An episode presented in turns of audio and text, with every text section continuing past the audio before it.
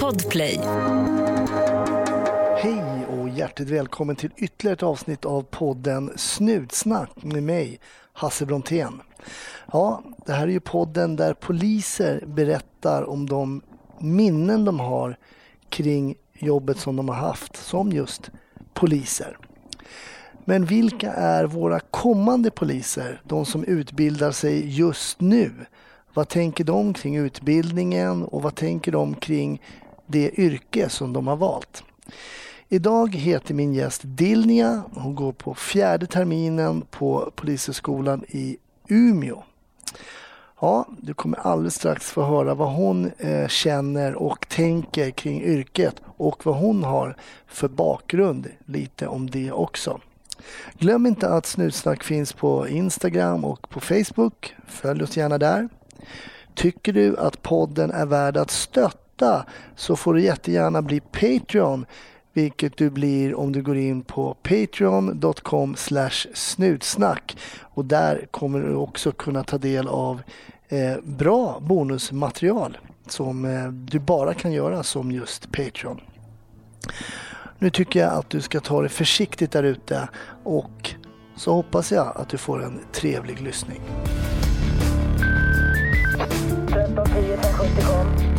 1310 Odengatan kom. Ja, det är uppfattat. Vi tar det. Slut. Bra. Klart slut. Varmt välkommen till Snutsnack Dilnia. Tack så mycket. Eller det, jag ska säga tack egentligen. Eh, det är så att du pluggar ju till polis nu. Det stämmer. Och ska man intervjua en eh, student så ska man göra det i ett studentrum. Det ska man verkligen göra.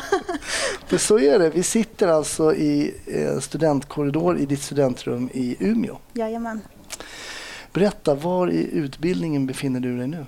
Jag befinner mig just nu i termin fyra. Så det är i slutskede kan man säga. Ja, men det är intressant för då kan vi få reda lite på hur, hur den vägen är att vandra lite grann. Absolut. Jag tänkte innan vi kommer till det så dels är jag nyfiken på Dilnia. Jag kan säga att jag har aldrig hört det namnet Nej, du har förut. inte det. Det är inte så vanligt. Nej, men jag misste, man hör ju att du har lite så eh, dialekt, men jag tror inte det är någon svenskt. Nej. Nej, Dilnia kommer ifrån Kurdistan. Ah. Ehm, Men är uppvuxen i Arvika i Värmland. Kurd i Värmland alltså. Jajamän. Hur kommer det sig att eh, du hamnar där? Är du född i Sverige? Jag är inte född i Sverige. Jag är född i Kurdistan. Du är född i Eh, Kurdistan. och vi kom till Sverige 97. Då var jag runt 3-4 år. Just det. Och då blev det Värmland. Då blev det Värmland. Det blev det. Men då kommer du bara ihåg eh, Sverige ändå eller? Ja, det gör jag. Ja. Men ehm, berätta, berätta. Hur, hur var din uppväxt i Värmland? Ja men alltså, jag, jag älskar Värmland. Arvika särskilt. Det, liksom, det ligger mig varmt om, hjär- om hjärtat. Alltså, Det gör det. Ehm, Jag har ju liksom mina vänner där och familjen och ja, men jag har haft en väldigt, väldigt fin uppväxt. Eh, Lite allmänt. är Så här, jag har haft bra kompisar, haft bra skola. Ehm, Så det, det har jag haft. och var kom tankarna om polisyrket in? När kom de? Det är, jag kan säga att det är en barndomsdröm. Är det så? Det är det. Eh, Men alltså, hur visst- gror en sån dröm då? Var, var kommer den ifrån från början? Har, har, dina släktingar, finns det några poliser eller? Ja, jag har, eh, jag har eh, någon enstaka i släkten. Inte, ja, har jag. Någon kusin sådär, fast i Norge. I Norge? Precis. Men, men just den här polisdrömmen har ju funnits med mig så länge jag minns. Man har ju liksom ändå sett upp till poliser på något vis och tänkt att Ja, men när man var liten så tänkte man att ja, men det här är så coolt. Liksom. Folk som går runt i uniformer och polisbilen och sådär. Men, eh, men de tankarna har ju liksom utvecklats mer. Liksom. Man förstår vad yrket innebär och Mm. vad man vill göra i framtiden. Men när, du, när valde du att söka då? Hur, hade du målet i skolan redan att liksom inriktning polis och valde liksom gymnasie eh, baserat på det eller? Nej, jag gjorde faktiskt inte det. Ehm, eller ja, på något vis. Jag var ju ändå, jag hade ju alltid polis i, i baktankarna. Ehm, men sen så gick jag omvårdnadsprogrammet på gymnasiet och tänkte sköterska för att jag tyckte att jag vet inte, jag tyckte att polisdrömmen var så långt bort att på något vis jag inte kunde bli det. Varför, varför skulle du kunna bli sjuksköterska och inte polis? Ja, det är... Ja, men man, man har tänkt, liksom tänkt så här, det är ett tufft äh, yrke och det, det är tufft att komma in och jag som tjej och jag är ja, 1,60 lång och det kanske inte är så här, ja, det kan bli tufft för mig men, eh, men jag har ju aldrig släppt den. Jag, tänkt, jag tänkte först sjuksköterska och sen vidare till ambulansen så har det ju ändå varit liksom den här blåljus. Ja, just. Men, eh, men sen följde jag drömmen. Så du sökte aldrig till sjuksköterska? Nej, det Du gjorde jag inte. sökte till polisen? Jag sökte polis. Kom du in på första? Nej, andra. Andra? andra. Vad var det som hände första då? Eh, jag, jag failade på cykeltestet. Jaha, berätta. Vad går det ut på då? Cykeltestet? Ja, man, vad ska man säga, man, man får ju cykla. Det tar ungefär 10 minuter, tänker Mm. jag, eh, hela cykeltestet. Och det sker ju på Rekryteringsmyndigheten då. Mm. Eh, och då ska man cykla upp till olika nivåer. Jag kommer inte riktigt ihåg hur det var, men Mm. och så ska man hålla sig på ett visst, eh, ja, vad heter det? Är det pulsen då eller är det... Det är motståndet och så ska Okej. man liksom kolla konditionen. Så det, Ah, Okej, så det var bristfällig kondition alltså? det kan man säga, eller man kan säga att jag knappt cyklade innan dess. Ah, Okej. Men eh, efter, efter den gången som jag misslyckades då, ja, så cyklade jag bara som fasen och så gick det bra nästa gång. Och då blev du antagen. Kom du ihåg när du eh, fick beskedet om att du var antagen? Var var du då någonstans? Åh ja. Eh, jag, jag visste på ett ungefär vilken dag eh, posten skulle komma. Vi fick brev hem Mm. och jag var på jobbet. Så jag jobbade i hemtjänsten och körde hem under lunchen. Vilket man egentligen inte får. Men, eh, men det var liksom så här, jag, jag, måste, jag måste ha, annars kan inte jag jobba något mer. Jag måste ha liksom det här beskedet nu. Ja. Eh, och så kollade jag i brevlådan och så såg jag att det var ett, ett brev ifrån eh, myndigheten då. Mm. Och visste att där, där i ligger mitt besked om jag får komma in eller inte. Var det så här, ska jag öppna eller ska jag vänta? Eller? Jag eh, tänkte vänta men i samma sekund så slet jag upp det där brevet. och, eh, och så stod det att ja, du är antagen till polisutbildningen. Och då bara kom tårarna och jag blev på riktigt knäsvag. Är det sant? Ja, Fan vad roligt att höra. Ja, men det är ju kul när man har haft liksom en sån målbild och en sån liksom dröm. mm, Och så på något sätt är man så nära och så blir det nästa. Det blir inte uppfylld genom det brevet men du är ju på god väg när du är antagen. precis. Det var, ju, alltså, det var en jättestor grej för mig att bara kunna söka in. Liksom. Mm. Nu, nu söker jag till, till min dröm. Liksom. Mm. Ja. Men det är ju en bit, det var säkert en bit kvar till själva utbildningen när du fick brevet. ja, det var ganska, ganska tätt inpå Ja, ändå. det var så. Ja. Ja, jag tror vi fick det i, kan det ha varit november någon gång. Eh, och så skulle jag börja i januari. Okej, ja, Ja. det var ju tätt på. Det Ja. var väldigt tätt inpå. Okej, då var det bara upp på cykeln igen då och börja cykla. Och... ja, precis. ja. Men du är ju från Arvika då, från Mm. Värmland och eh, det finns ju en anledning till att du sitter här i, i ett studentrum för det blev ju Umeå då. Ja. Eh, hur, hur kändes det då att du skulle liksom ja, flytta till en annan stad för att plugga? Och sådär? ja, men jag, jag valde faktiskt Umeå som första hand. Gjorde jag. Ja. Eh, jag tänkte att det är skönt att bara komma iväg till en annan stad och se, alltså uppleva, uppleva det här. Och Mm. få erfarenheter härifrån. Tänkte jag. Okej, och den här första dagen då på plugget då, vad hände då? Det är en ganska, jag kommer ihåg själv att jag var ganska pirrig liksom. Ja. Eh, hur var det komma in på polisskolan så här första dagen? Ja, men jag var jättepirrig. Ehm, vi, vi blev ju alltså ut... ehm, vad säger man? Vi fick ju en varsin fadder Mm. eh, innan vi började. Och jag kommer ihåg att han ringde mig när jag var i Arvika och berättade ändå lite hur skolan är och, och att ja, men de finns till ifall vi behöver hjälp och sådär. Så det lugnade ju ändå lite. Mm. Men sen så kom ju den här stora dagen då Mm. på upprop och sånt och det var ju jättenervöst. Men väldigt, väldigt spännande ändå. Jag tänker när man har den här visionen om att man vill jobba med ett speciellt yrke, i det här fallet då polis. Har du tänkt någon gång så här på vilka dina styrkor skulle vara som en bra polis? Vad tror du du har för egenskaper som en framtida polis för oss svenskar? Vad, vad, vad kan du bidra med? Liksom? Vad, vad har din i sin ryggsäck? Mm. Eh, ja, men först och främst kan jag väl säga att jag har ju utländsk bakgrund. Mm. Eh, och det kan ju vara en... Ja, men det kan vara positivt. Det kan liksom hjälpa mig i vissa situationer att komma närmare folk med eh, ja, utländsk bakgrund. Mm. Eh, sen så har jag erfarenhet ifrån vårdyrket. Mm. Så jag, alltså jag lärde ju känna människan väldigt bra Mm. eh, när jag jobbade som undersköterska. Och kan liksom prata med människor och, och hjälpa dem på ett vis som andra kanske inte kan, som inte har jobbat med människor tidigare. Eh, och att jag är tjej, Mm. det kan hjälpa en hel del. Så tänker jag. Mm. Martin som var gäst i förra avsnittet av Snutsnack hade ju också utländsk bakgrund. Han eh, kom från Irak, pratade syrianska och arabiska. Mm. Han berättade också att han tyckte att många från Mellanöstern som kommer nu ligger ungefär 50 år bakom oss i till sitt tänk. Mm. Ehm, vilket, han sa det är därför det är väldigt svårt att komma till Sverige. Och, och, men att han menar att han kan det tänket. Mm.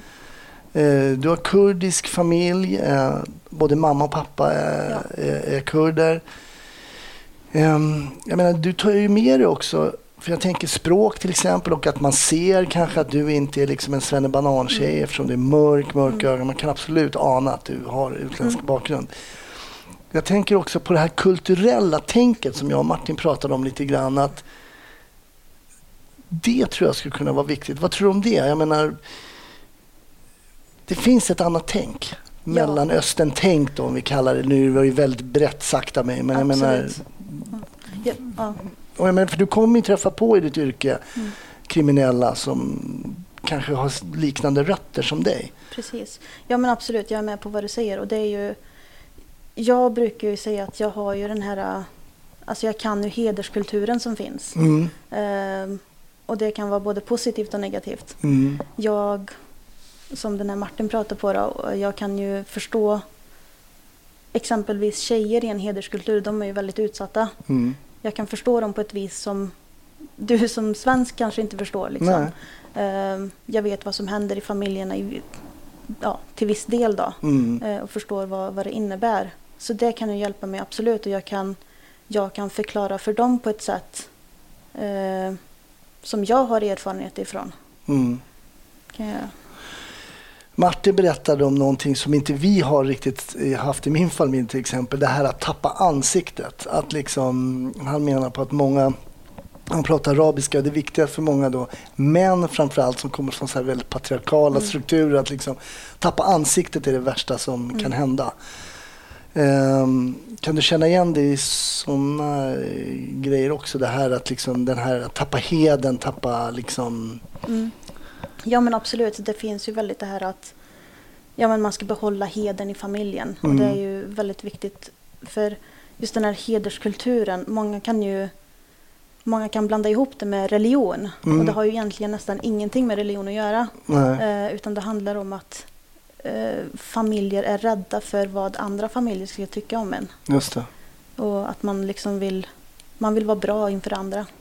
Och det har vi ju sett bevis på i Sverige när det dras till sån, såna absurda, till sån spets till exempel. Man till och med tar livet av sin dotter för att Mm. inte fläcka ner familjens rykte och sådana saker. Vilket man ju kanske som svensk då inte riktigt ens kan få in i sitt huvud hur det är när ryktet är viktigare än, än Precis. ens kött och blod. Liksom. Exakt, och det är ju det är ett sjukt tänk där.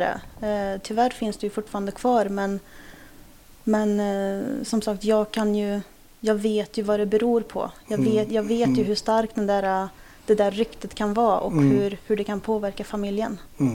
Och det är just det också att jag vill ju jag vill bli polis och jag vill kunna hjälpa särskilt de här unga tjejerna som, som sitter där och kunna visa att här är jag. Mm. Jag har också uppväxt, alltså jag är också en uppväxt i, i en hederskultur och jag, Mm. det, kan, det kan gå bra liksom. Man, Mm. får, man får kämpa lite och visa, att, visa vad man vill.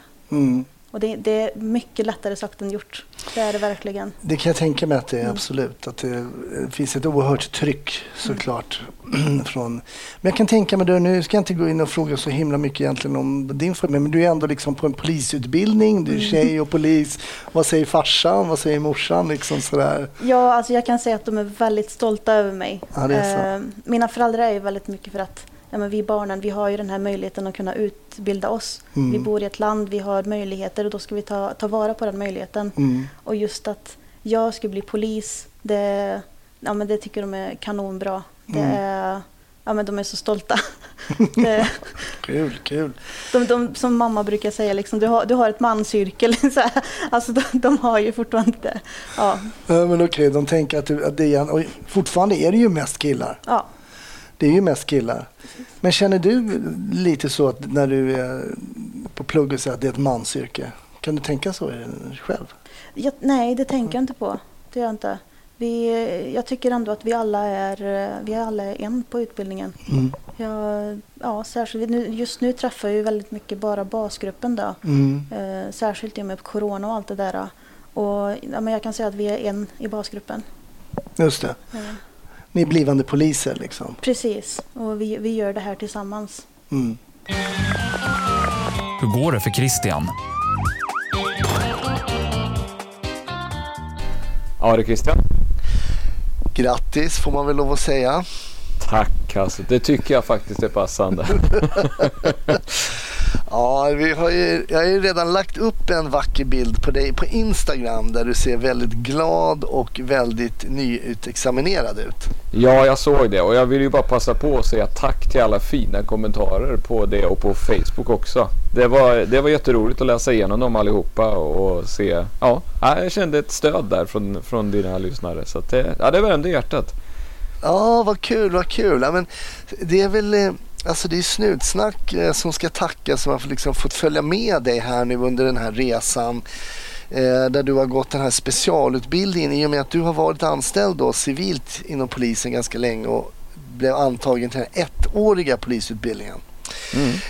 Ja, och nu har du klarat i stort sett kan man väl säga precis allt. Ja, som sagt utbildningen är ju klar. Tog examen förra veckan eller var det is- examen ische som vi inte har riktigt. Vi Nej. kommer ju inte gå tillbaka som de andra så att det, vi, vi fick en liten ceremoni och fira och lite sånt där. Så det, det är det närmsta vi kommer. Ja, alltså det är fel år om man vill ha baluns liksom. Ja så är det ju. Det, det, var, det fick ju sändas på Zoom och inga närvarande så jag hade ju väldigt besvikna familj och föräldrar där. Eh, men Ja. ja, ja de, så, så, sådana är ju tiderna. Men jag är ju mer nu intresserad av känslan. Det här att du har ju liksom du har ju pluggat hårt nu här under det här året. Och hur, hur var känslan då när ni ändå stod där allihopa? Ja, det var, ja, det var fantastiskt. Du eh, hade ju jag i ett svagt ögonblick erbjudit mig att hålla tal. Så jag kan väl säga att fram tills jag hade hållit mitt tal så var det ju det enda jag tänkte på var att jag ska hålla tal. Ah, Eh, men efter där, när de spelade nationalsången, då, då kom det tårar. Som inte riktigt hunnit reflektera. För Nej. helt plötsligt nu som man bara, just det.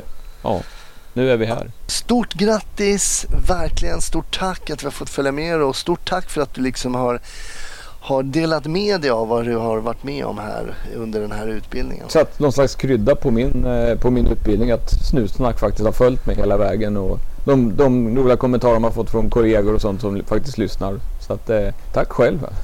Ja, det var det lilla. Det var det lilla. Mm. Men då hörs vi lite längre fram då. Mm, det gör vi. Ha det bra. Ja, ha det fint. Hej! Hej. Vad tycker du när du tittar tillbaka? Du är ju på sista terminen. Ja. Det är jag. Det är helt sjukt. Känns det okej att vara på sista terminen? Ja, men det är, alltså jag kan säga det är en skräckblandad förtjusning. Eh. Vi ska ut på aspirant i januari eh, och det är, det är jätteskrämmande men jag ser jättemycket fram emot det. Mm. Vad, är det som, vad är det som skrämmer dig? Att jag inte vet hur det kommer att vara. Mm. Att jag, men jag kan, jag kan vara liksom så här, rädd över, eller nervös över att inte kunna allt. Mm. Jag kan komma ut liksom på... ja, Jag har fått ett litet schema här nu. Jag ska vara på utredning i åtta veckor Mm. först till att börja med. Mm. Eh, och då ska jag hålla förhör och sånt. Och just det här med att hålla sitt riktiga förhör för första gången. Det, det är ju... Ja, nerverna kommer fram då. Det, Men jag tror att det är bra att liksom känna in att man kan ju inte kunna allt. nej. En del kommer säga så här, men du kommer direkt från skolan, du kan ju allt. Men Mm. det, man har ju blivit, det är ju korvstoppning. Ja. Ja, men precis. Exakt. Sen måste man ju luckra upp på något sätt de här kunskaperna i situationer som man också ska förstå och sådär. Mm. Det kommer komma. Jag tror att ni kommer, det är viktigt att man har bra handledare och sådär. Och det kommer ni Absolut. säkert. Men var kommer du göra din eh, aspirant någonstans? Här i Umeå. Det blir Umeå Det också. blir det. Kommer bli kvar här vet du. Jag tror du det? Jag vet inte. Det är en fin stad. Ja, men det är en jättefin stad. Eh, Men jag kan ändå säga att jag saknar Värmland. Ja, det är så. Ja, Kanske blir Arvika till slut. det kanske blir det. Men eh, vad har varit... Jag menar när du kom in till utbildningen och den här första dagen och den här sköna känslan, lite nervös och så. Men vad trodde du skulle vara utmaningen och blev det så? Ehm, Jag kan säga att jag trodde att det skulle vara mycket tuffare eh, på ett vis att jag, jag... Men jag hade en bild av polisutbildningen att det skulle vara ja, men, väldigt mycket killar, så här machokillar. Mm. Att man eh, kommer där som tjej och inte kan det här yrket eller inte är lika stark eller så. Men, men jag, jag fick en jättepositiv syn när jag började. Det var Eh, det var ju ja, över förväntan kan jag säga. Nej men ja, Hur mycket av den här machokulturen har du mött då? inte mycket alls. Inte mycket alls? Nej. Va? Har ni inte en enda machokille som går med är batongen under armen Det är och klart det finns. viker upp Det, byxorna? ja, jo men absolut, det finns machokillar, absolut. Ja. Men, men, eh, men man kan ändå ta dem. Alltså man, Mm. ja, man, man blir ju ändå vänner på något vis. Liksom. Att man, man förstår dem och de förstår en. Jag kommer ihåg när jag gick på skolan, vi hade ju inte Sig Sauer, det vapnet, utan vi hade ett vapen som hette Walter. Okej. Och det hängde liksom i en handväska på eh, vänster sida i, liksom, i bältet. Så man var tvungen att öppna den där väskan Jaha. och ta ut vapnet. Ja, det känns ju som att det är 1800-tal, men det är inte så jäkla länge sedan. Och det, från väskan så var det ett snöre liksom till vad. Så man hade ett snöre Oj. där. Ja, det var så. Men när man, du vet när man får utrustningen, den är ju sådär blank och ny och allt Ja. läder är ju stenhårt. Och det, så då var det en kille, jag tror han hade sandpapprat sitt sitt liksom, eh, sin den där, vad heter det, fodralet till vapnet så det såg ut som han hade haft i 20 år. Men vi förstod ju att det har ju varit hemma och sandpapprade Ja, ja, liksom. precis. Det finns alltid någon sån i, i varje omgång som Absolut. fixar till det lite grann. Ja, men precis. Det gör det ju. Okej, så då, det var en fördom då lite grann som Mm. blev krossad kan man säga. Att du inte alls mötte det här uh, macho-grejen. Precis. Det kan man verkligen säga. Hur är mixen bland människor då? Är, det, är ni liksom olika människotyper eller är det samma liksom form fast med olika utsidor? Nej men gud, vi är, vi är väldigt olika. Ja, det Det är är så. vi absolut. Eh, och det är alla möjliga åldrar nästan skulle jag vilja säga. Alltifrån, jag tror i våran termin så var den, först, den yngsta var 19 år. Eh, och sen så var det 40 plus tror jag det var. Oj, oj, gamla människor. Ja, ja visst vet du. Nej men vi har väldigt olika personligheter och ja, olika människor och det är, ju, det är bra på ett vis. Mm. Väldigt bra. Mm. Men jag säger all heder till dig som går polisutbildningen och snart ska bli polis. Jag kan ibland tänka faktiskt som ex-polis då. Gud vad skönt att jag slutar nu när allt liksom bara blir värre och värre och de skjuter varandra kors och tvärs och det är gängkriminalitet och gangstervåld och hit och dit. Vad tänker du som det? Det, går, det är ändå, jag menar, det är ett riskfyllt yrke och det händer saker i det här yrket som inte händer i andra yrken. Vad har du tänkt kring det? Liksom? Att du ändå kommer utsätta dig för en risker som inte hade hänt om du hade jobbat kvar med äldre till exempel. Mm, absolut, det finns risker. Och det, det måste man verkligen vara beredd på när man söker till utbildningen. Eh, och liksom veta att ja, men jag kan bli skjuten på jobbet någon gång. Mm. Och det får man ju verkligen vara beredd på. Men, men samtidigt så är jag så här. Jag gillar ju den här spänningen. Eh, och man vill göra skillnad. Mm.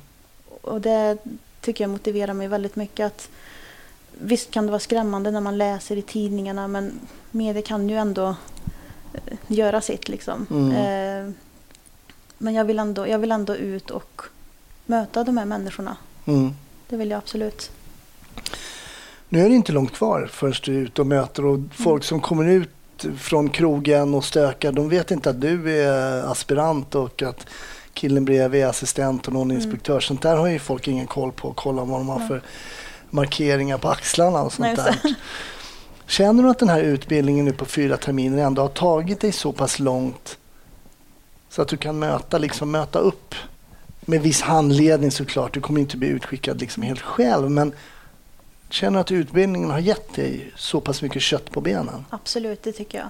Eh, Man, man blir ju liksom mer och mer redo för var dag som går. Och eh, jag tycker ändå att vi har fått med oss alltså den, så pass mycket kunskap att vi kan komma ut och, och möta de här människorna. Och det viktigaste jag skulle vilja säga är just kommunikationen Mm. och visa att på något, på något vis visa att det finns en människa bakom uniformen Mm. och att man är där för en bra sak. Mm. Ja, det den är ju väldigt, väldigt viktig. Ibland så känner man ju då kanske när man jobbar det att motparten inte alltid var speciellt intresserad utan bara ser uniformen. Mm. Och det är väl just, just det med, med uniformsarbete kanske, att man bara ser. Mm. Kanske bra att sticka ut då. då.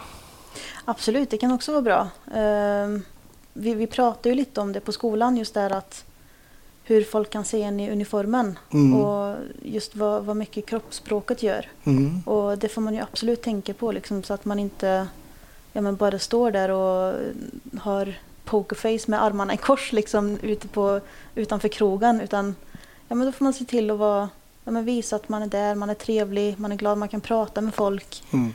Och ja, Ja, det, det tror jag är det absolut viktigaste, eller en av de absolut viktigaste kunskaperna, att kunna prata med folk Mm. faktiskt. Mm. Och kunna komma ibland på den andras nivå om man precis. uttrycker sig på det sättet. För Exakt. ibland kommer du ju få du kommer ju få ändra under ett pass så kommer du säkert kunna få ändra nivå väldigt många gånger. Och Absolut. hur ser du på en sån grej då? Att du kanske åker på um, någonting väldigt liksom Ja, något som du blev lite glad över. Du kanske hjälper någon att ta ut något ur bilen eller någon sån här trivial sak. Ja. Och nästa gång så är det liksom någonting som är det mörkaste mörker. Liksom. För du Mm. kommer ju få se oerhört mycket av samhällets skuggsida. Mm, absolut, det, det kommer man få göra. Eh, visst vill man ju alltid åka på de här bra, bra sakerna, de som är roliga. Mm. Men, eh, men samtidigt som jag sa, liksom, man får ju vara förberedd på de här sämre, Mm. sämre larmen också. Liksom. Mm. Vi, eh, vi har särskilt kommit in på en ny kurs nu den här veckan och det är ju dödsfall. Mm. Och bara det liksom att jag kan tänka så här ibland, ja men jag kommer att få, kanske kommer att få lämna ett dödsbesked till, Mm. till en mamma till exempel. Mm. Och hur, hur, kommer jag, hur kommer jag att känna? Mm. Men, eh, men jag, jag är ändå beredd, eller beredd, man, man kan aldrig vara redo, Mm. tillräckligt redo men, men eh, det ingår i yrket Mm. och man får göra det på, på det bästa sätt man kan. På ett mänskligt sätt. Eller lämna dödsbud gällande mamman när barnen öppnar dörren. Precis. Det är så många situationer som Mm. man aldrig... Och det tycker jag avsnitten i Snutsnack ibland är lysande exempel på. Att Mm. man åker på ett jobb och det är aldrig precis som man visualiserar sig Mm. eller kanske inte ens alls som det de har sagt på radion. Man måste vara väldigt öppen. Men ni har väl haft... Eh, hur ser det ut på övningsfronten nu då när ni övar? Och övar ni då i uniform och med figuranter och sådana Ja. saker? Jo men det gör vi. Vi övar med uniform och med figuranter. Ibland inhyrda figuranter och ibland figurerar vi för varandra. Mm. Eh, och då övar vi på ja, men allt möjligt ifrån de lugna stunderna och även de mest bråkiga Mm. stunderna. Och vi pratar mycket på just den här mentala förberedelsen. Hur man pratar med sin kollega innan, när man får det här larmet. Liksom. Vad kan man säga till varandra i Mm. bilen? Hur, vad förväntar vi oss? Och vad gör vi om det blir absolut farligast? Liksom. Mm. Men, eh, men jag tror det är väldigt viktigt med men, kommunikationen med sin kollega på väg till larmen. Mm. Och att man även pratar efteråt vad som, vad som har hänt och vad man har varit med om. Just det. Ja, det har vi också hört exempel. Jag tänker Perry som var gäst nu, det är väl två avsnitt bort eller något sånt där. Han försökte gå igenom den här mentala förberedelsen, han var på väg till ett mord Mm. och berätta hur han konade så mycket så att han att Ja. liksom kom på Ja. att det liksom, ingenting funkar på mig. Nej.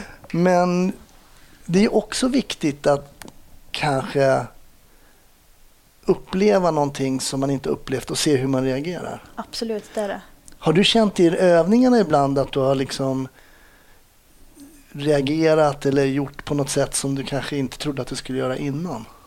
Ja, alltså jag kan ju säga så här att eh, just det här med mentala förberedelsen är ju... Vi, man, man har ju ändå i baktanken att det är en övning Mm. och man är ändå trygg i att går det helt åt skogen så finns det ju alltid en lärare som säger stopp. Just det. Och då vet vi att, och de, de säger det lärarna också att ja, men när man kommer ut så man vet ju aldrig vad som kan hända. Nej. Det kan gå helt åt andra hållet liksom.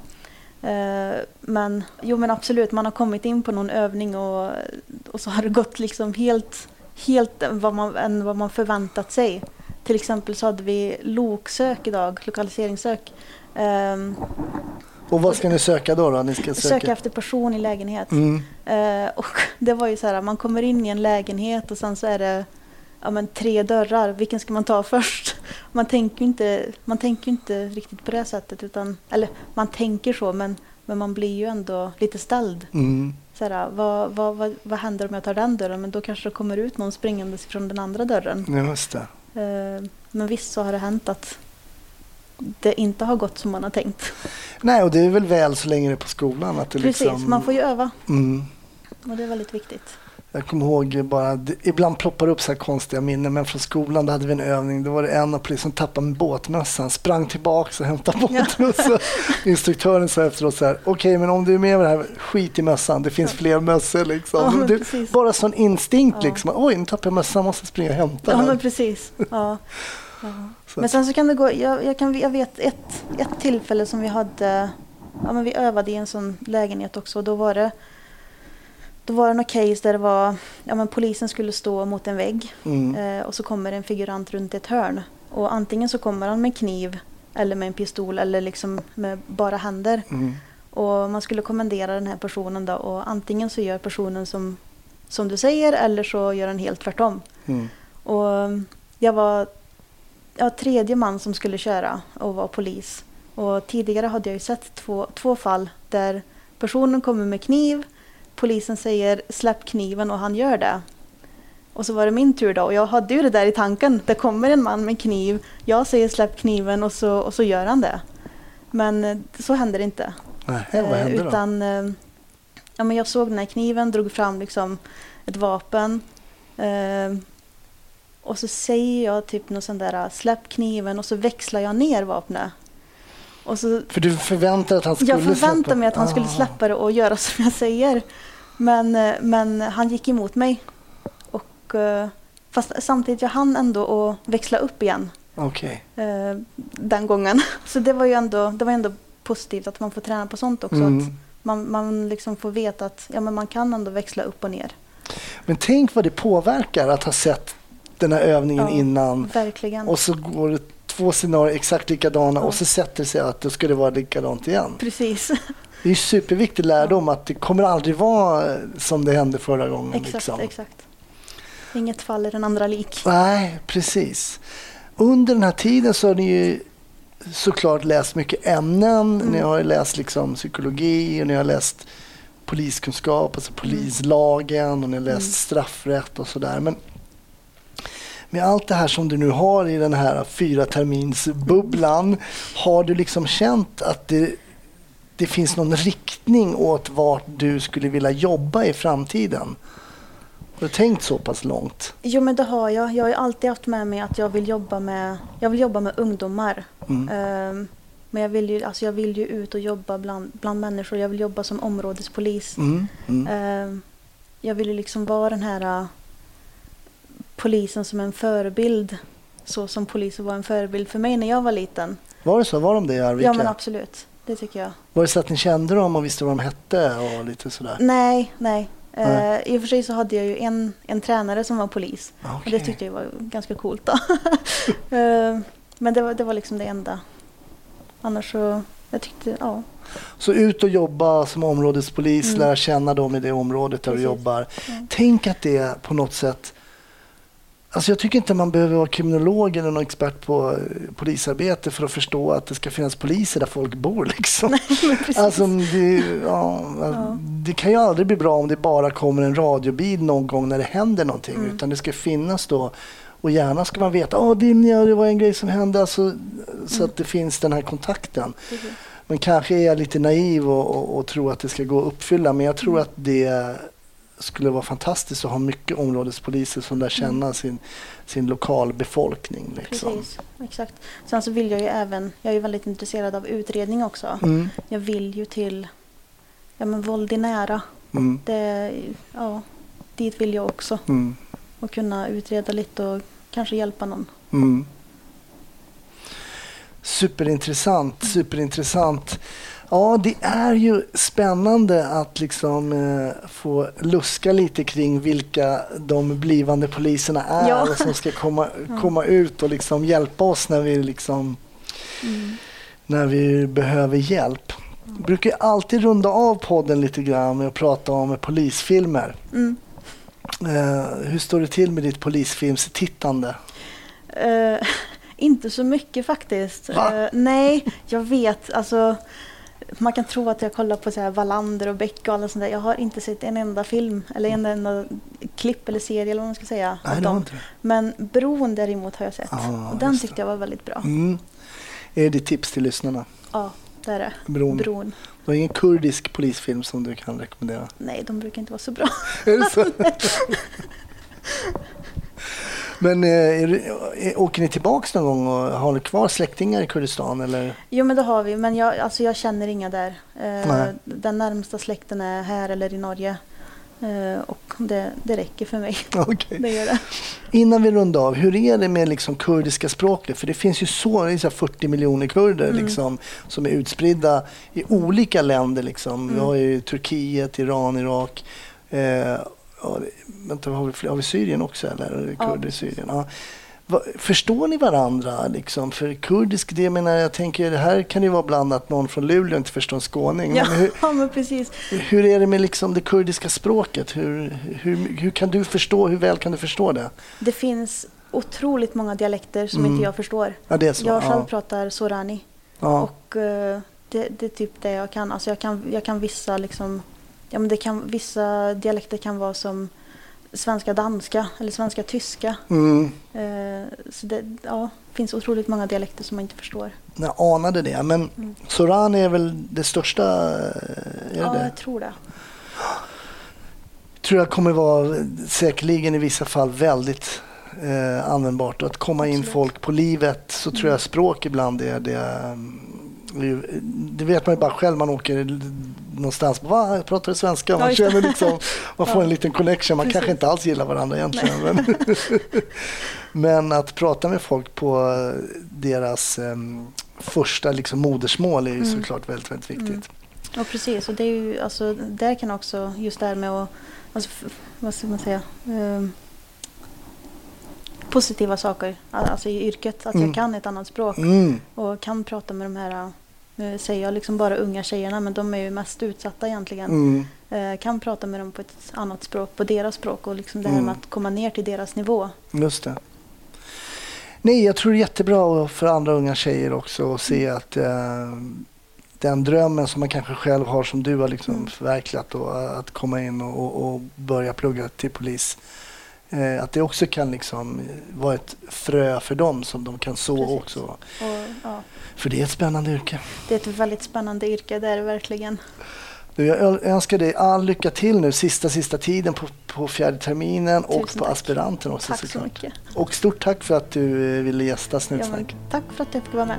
Tack.